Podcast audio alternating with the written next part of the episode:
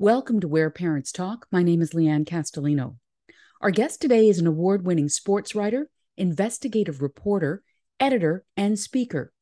Luis Fernando Llosa is also a youth sports consultant who's coached kids and teens for twenty-five years. He's a father of five and an author. His latest work, co-authored with Kim John Payne, is called Emotionally Resilient Tweens and Teens. Luis joins us today from New York City. Great to see you again, and thanks for being here. It's good to be back with you. I was uh, so excited when you interviewed me back in uh, twenty fourteen for our book, Beyond Winning: Smart Parenting in a Toxic Sports Environment. Let's talk about the topic of your book.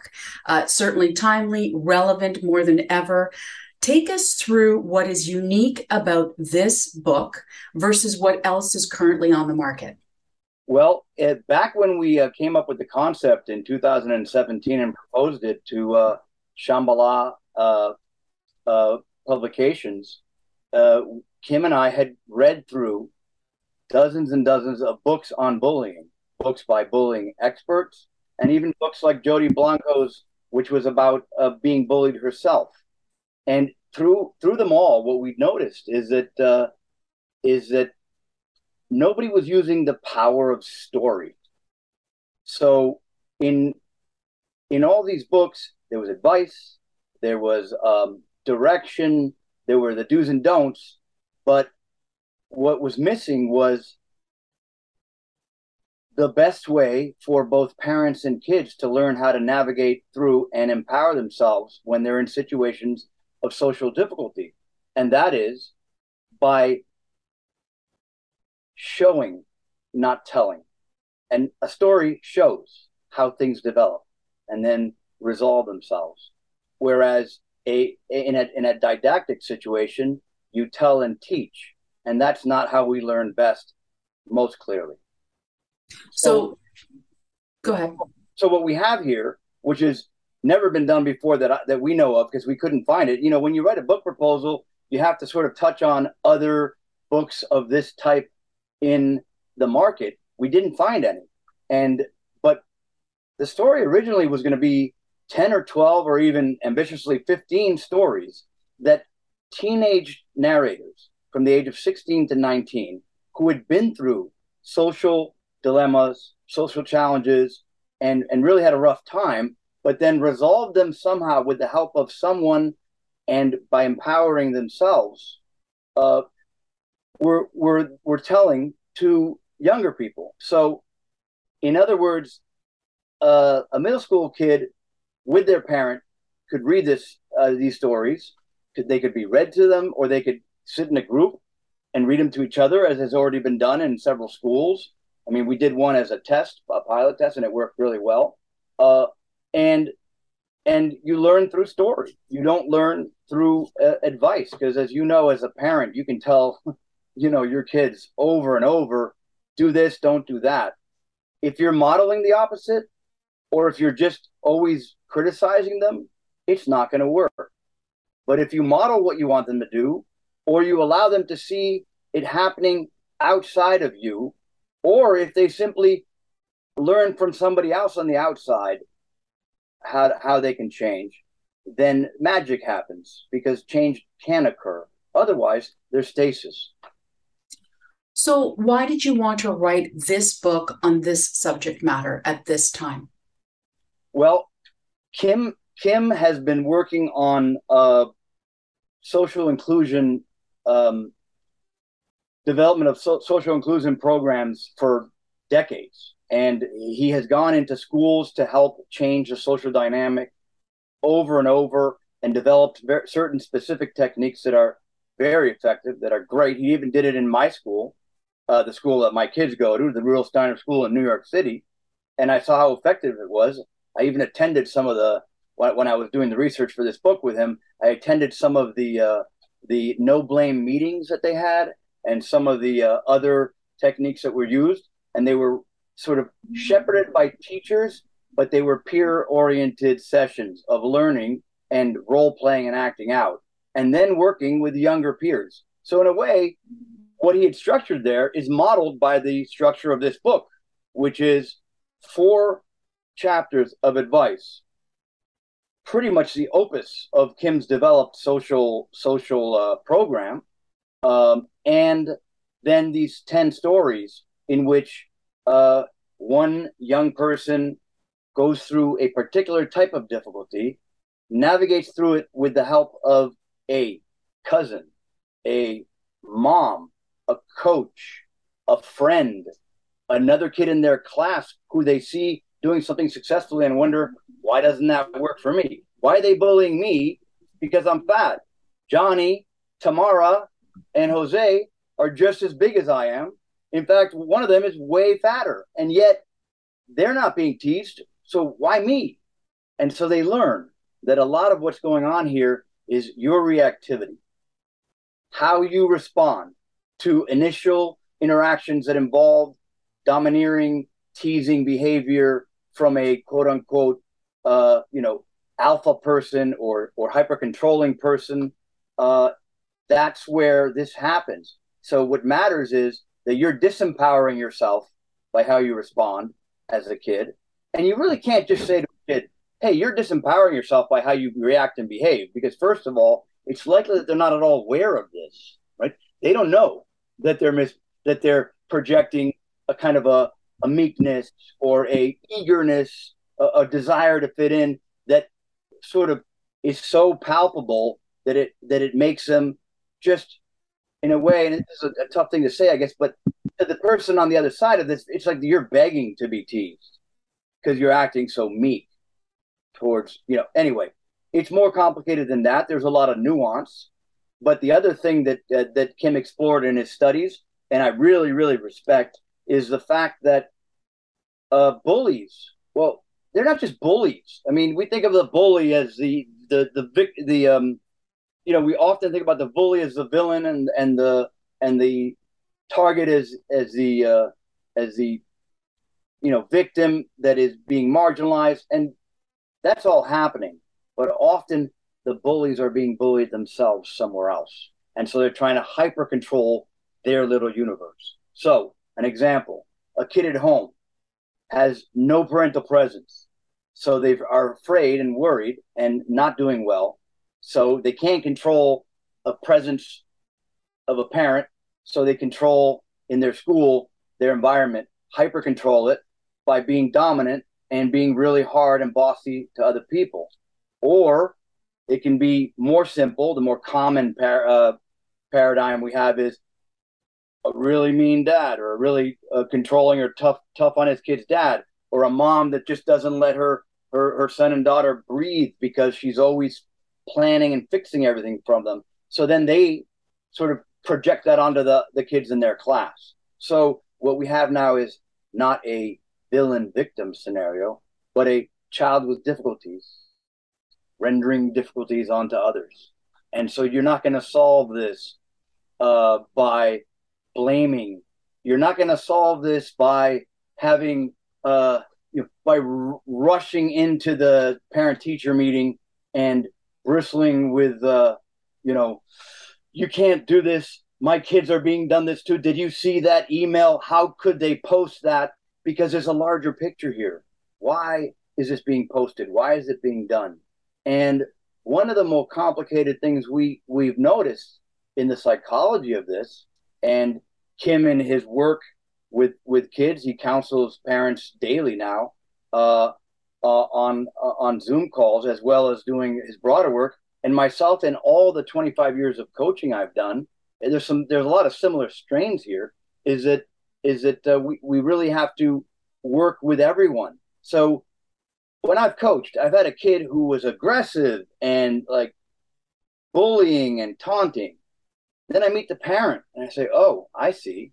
I get what's going on here, you know? And so I can't educate the parent. I can't tell the parent, you got to stop bullying your kid. That'll blow up in everybody's uh, backyard. Mm-hmm. But what I can do is work with the kid. So what do I do in this situation when I have a kid who is, because their parents are high pressure, type A, push their kids' personalities, I'll take that kid and who is aggressive, and often these aggressive kids are really good. So he's like the best or the second best kid on the team. Let's call it, let's use soccer because that's what I've dealt with mostly. And so he scores goals, he dribbles well, he passes, he's really fast. And he gets angry and impatient with the rest of his teammates. And it's really negative, and they don't like it. And it's a form of bullying. It's a form of marginal marginalization. What do you do to, with a kid like that? Well, in extreme cases that I've seen over the years, you counsel a kid off the team. But there's a better way, and that is that you give this kid responsibility. You give him a challenge. You make him the, an assistant coach, either of that team or, if it doesn't work out, of a team of younger kids. And in one case, when I had some interesting kids on my team, we set up a program where we worked with disadvantaged kids. And my entire team in Westside Soccer worked every Saturday for five or six Saturdays with disadvantaged kids. And it was the kids who were hyper-controlling and the best who were pushy. When you're up against trying to show a disabled kid who either doesn't have control of their limbs very well or or doesn't have the the uh, spatial understanding or the the physical capabilities to do something, and if you say to them, "Dude, that sucks. What are you doing? Oh my God! Like I could do that when I was three, and and you're fifteen, and why can't you do that?" They're gonna they're gonna cry.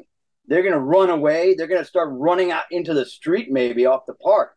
You can't do that. So you learn, the kid learns without being told to measure their response.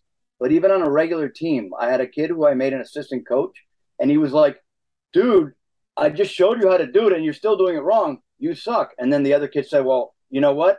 I don't want to play with it anymore." And a couple other kids said, "Yeah, you're mean. I've never heard an assistant coach do this." And they all walked away. So there I could have said, "Okay, this is not working out." Instead, I said, "Listen, notice how you behave and how they do, because you've got a lot to offer here. You're really good at what you do, and it'd be great if you could teach them, because you would make them better, and by learning, you'd become better." He tried. He learned more the social approach. The kids all got better, and he became very popular instead of a marginalized, you know, best player. It works. It's amazing how well it works. There's so much to unpack in what you just described. I mean, you provided some really relatable examples for people who uh, watch and listen to this interview, uh, who may be able to see themselves in what you've described in those examples, and it would resonate with them. But let me ask you, with your lived experience as a coach, you know, being a father of five kids, everything you've done in your career, what strikes you most about what is missing from the parenting standpoint, or what is not happening from the parenting standpoint when it comes to building emotionally resilient kids? The, one of the key, I mean, there are many. Uh, one of the key ones is that we don't have enough self-awareness of our own, of how, about how our biography plays into how we interact with our kids. So we project on them what we knew as a kid, when when in, in a coaching situation or, or in a teaching situation. And by the way, let's broaden the term coach and not talk about sports, because in every aspect of a kid's development, there is coaching or mentoring or teaching. So in teaching a kid uh, physics, in music, in archery, in tennis, in in just modeling for them how to be nicer with it, with other kids, there's coaching going on or not going on. But the, the key is, I think, for parents to learn how to step back and let the kids learn through their own mistakes and not zoom in and try and fix things. And we zoom in and try and fix things in a situation where there's actual serious bullying in a school setting or in a team setting. And we instead heighten the problem. It becomes a larger con- conflagration. So, uh, And it doesn't help, because one of the key things that Kim points out in the in the advice section is uh, in the parenting advice section, which is the first four chapters, is that kids uh, kids actually truly want to be friends with the kids who are bullying them. So you might say, "What do you mean?" I mean, in a domestic violence situation, you don't want to be you don't really want to be friends with the person who's harming you. But then again, you're in a relationship with them, and and the idea at the beginning was to be partners. So you did want to be, connect with them, and it isn't working. So in a situation with a with with a kid, it's often the most popular kids, like the best athletes, the best looking kids, the most charismatic and confident who are the bullies. And frankly, if you're new to the school, or if you're, you know, one of the kids who's kind of still figuring out themselves and and and arriving into their bodies, or, you know, figuring out how to be socially and are a little awkward, that's your paradigm. You do want to be popular. You want to be cool, or you at least want to, you know, have connections and, and, and be socially okay. So they're the ones you actually want at some point to get approval from. And the whole reason you're being bullied is because you seek this approval in a, in a way that just turns them into wolves and you into a, a, you know, a lamb they tear apart with their teeth.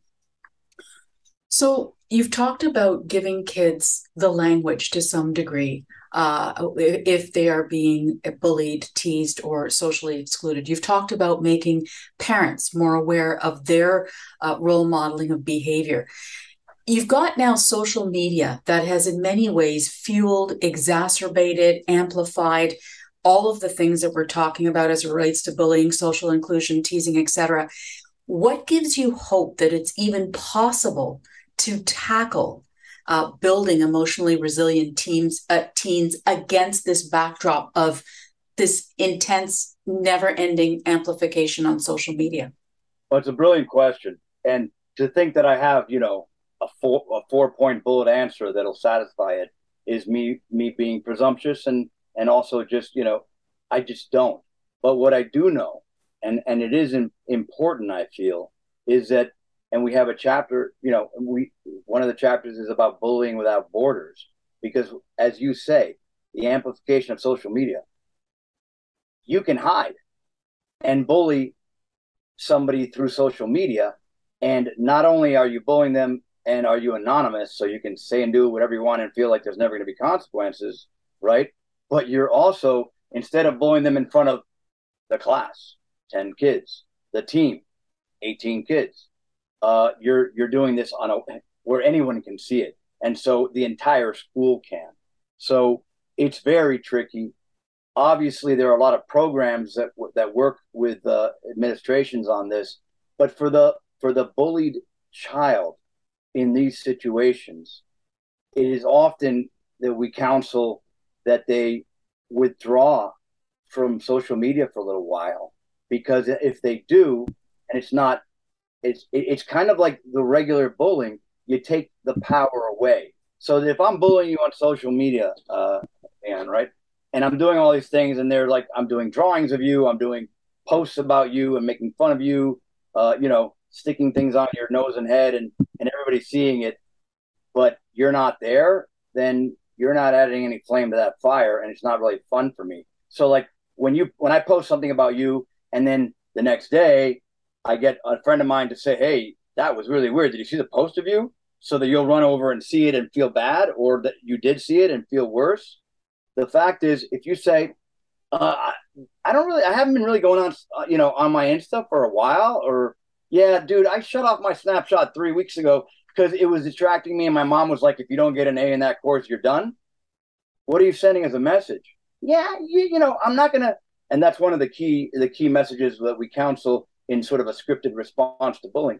You know, you can say that. Uh, I can't stop you. All right. So you can say it. I mean, I'm not going to say I, I like it when you say that, but, you know, whatever. It's okay.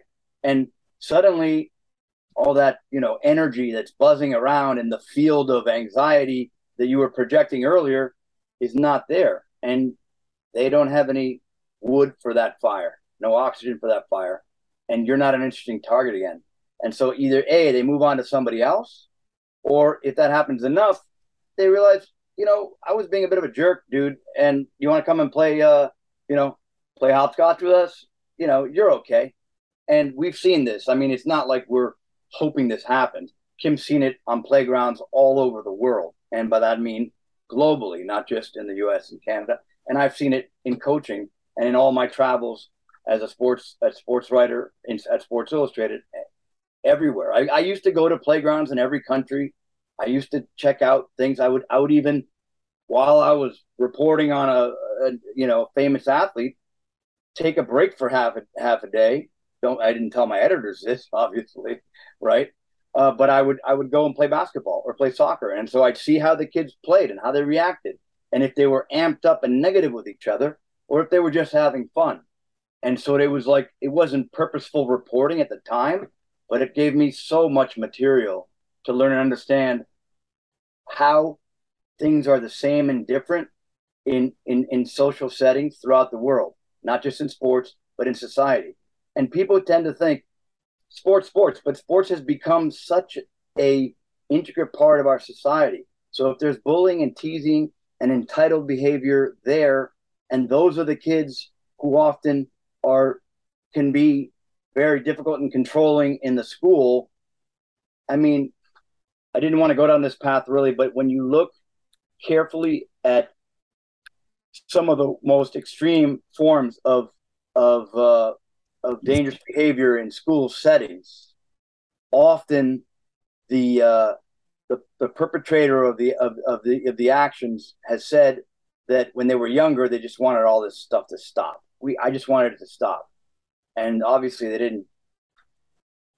Nothing good came out of the the way they did it, but they were being bullied, and often it was by the jock culture or the popular, cool, sexy, too fast, too soon culture. So if we can work on the whole societally through sports, through theater, through math class. I mean, think about it. You go to a chess tournament and everybody's trying to kill each other. You know, you go to a, a theater uh, audition and everybody's trying to be the, the lead role. And that's all fine. Competition is good and healthy, but it's the way we approach it that's really off. That, you know, you're win, you win or you're nothing. And in in the stories, we have uh, these kids go through all these different types of problems. I mean, we have we have. I wanted to go through a couple of the titles of the, of the chapters here. Uh, I'm I'm I'm cheating. I'm cribbing here, but we have Rumors and Whispers, which is Elena's story. Now she's uh, Mexican in background, and she lives in L A We have Stop Pushing Me Around, and that's Michael's story. That's the only sto- story we have here with strong physical bullying, because it's really important to note that while we think of bullying as shoving somebody, giving them a wedgie, banging them around the lockers, the most in, the most sort of hard to deal with, hard to manage form of of social ill in schools is actually marginalization uh, and, uh, you know, just not including people. And so we have sto- we have stories where um, uh, five five girls are great friends, and then suddenly one of the girls is dropped off a chat uh, thread, and everybody's talking about her. There's cyberbullying in there. There is learning. Um, there's learning how to. We even have a story where where a girl is hyper controlling, and it's affecting her siblings because she's being mean to them. And it's affecting how she interacts in first and second grade. So it's not all, not all middle school. There's a wide range. And in the, in her situation, as she learns to stop having to control everything the way her mother had to when she was uh, younger, and and they learn together that they're being too controlling, uh, they they both have better interactions.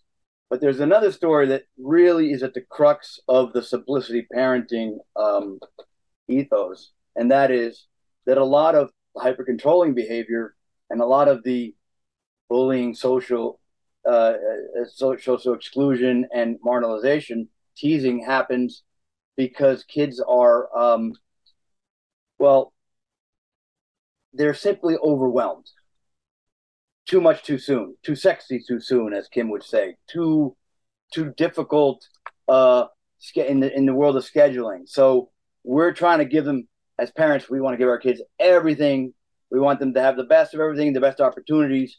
But they shouldn't be playing piano on Tuesdays and running on track on Wednesdays and Thursdays, and on the travel soccer team on Mondays for practice and all weekend at tournaments, while also, you know, studying for the P S A Ts, because they're going to go bonkers.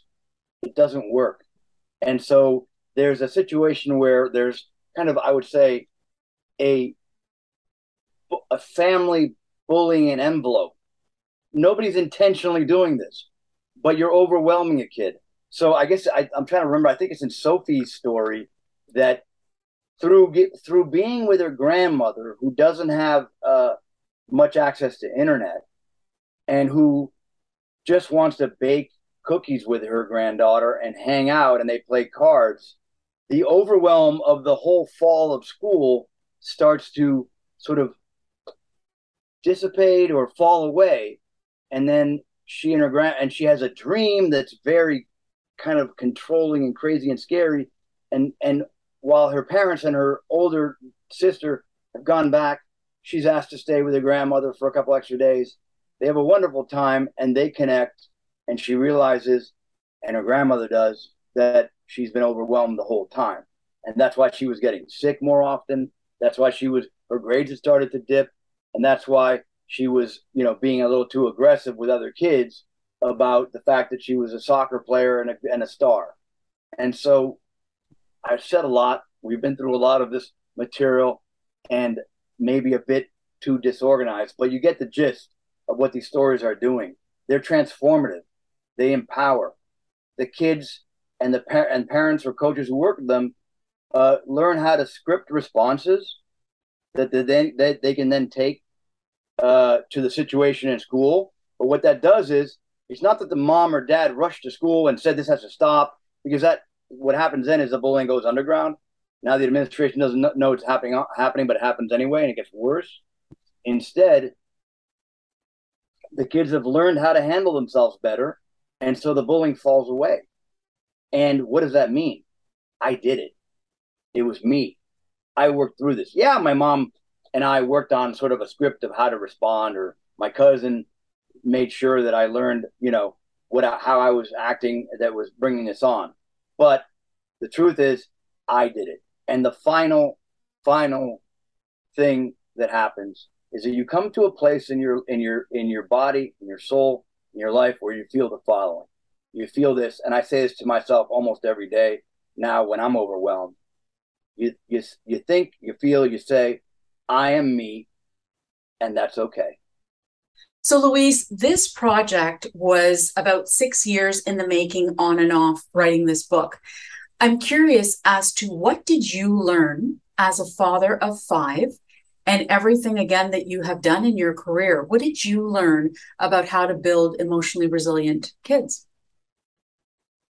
I guess I learned that uh, the number one thing I as a parent need to do is model better behavior, model calmness, mo- model uh, stewardship.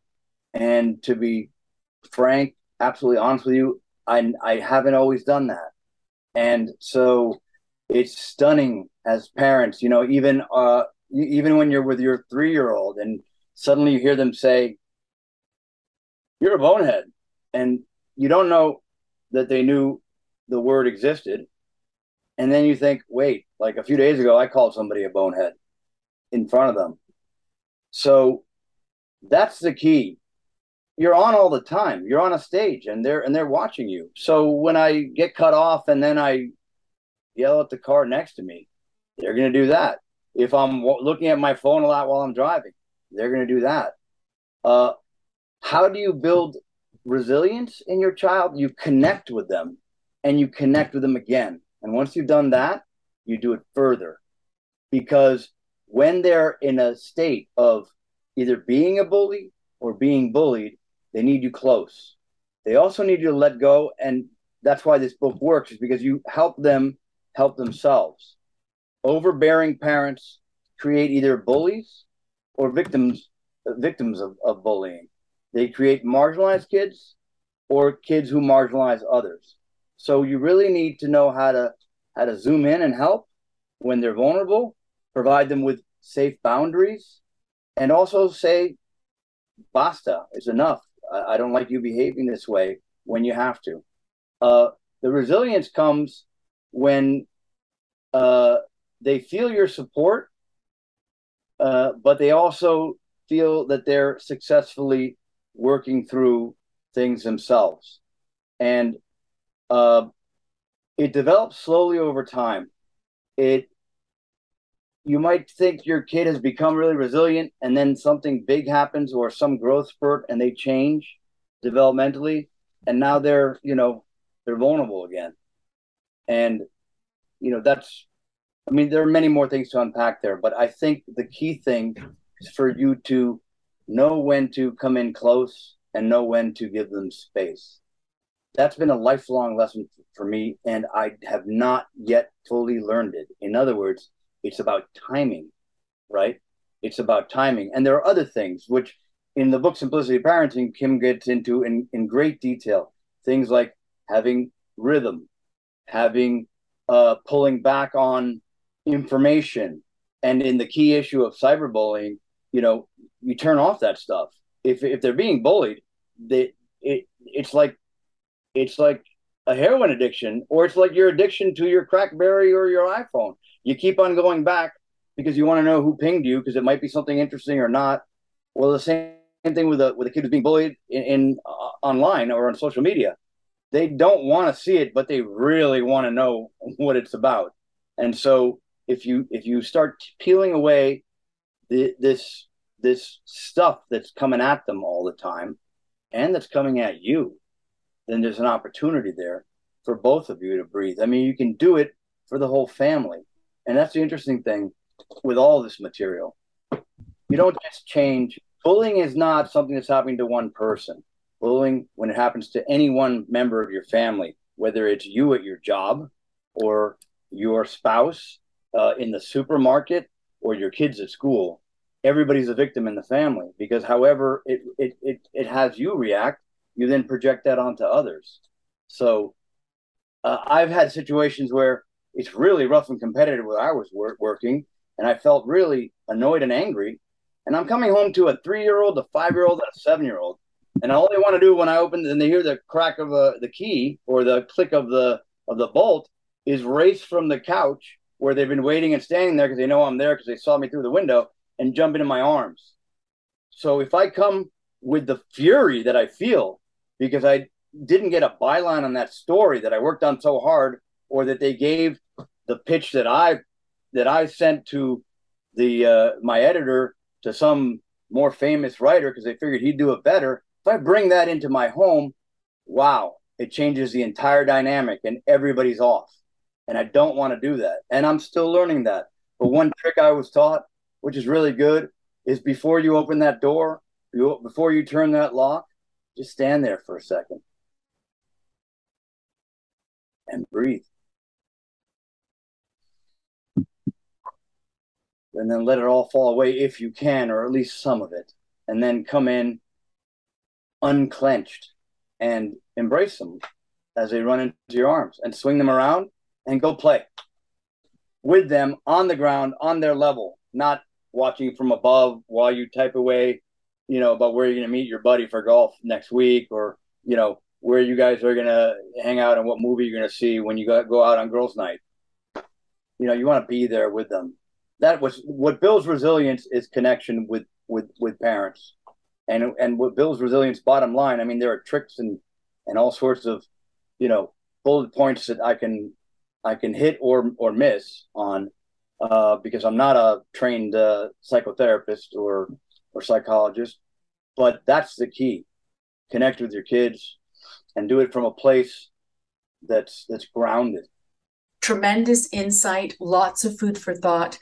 Luis Fernando Llosa, co-author of Emotionally Resilient Tweens and Teens, thank you so much for your time and your perspective today.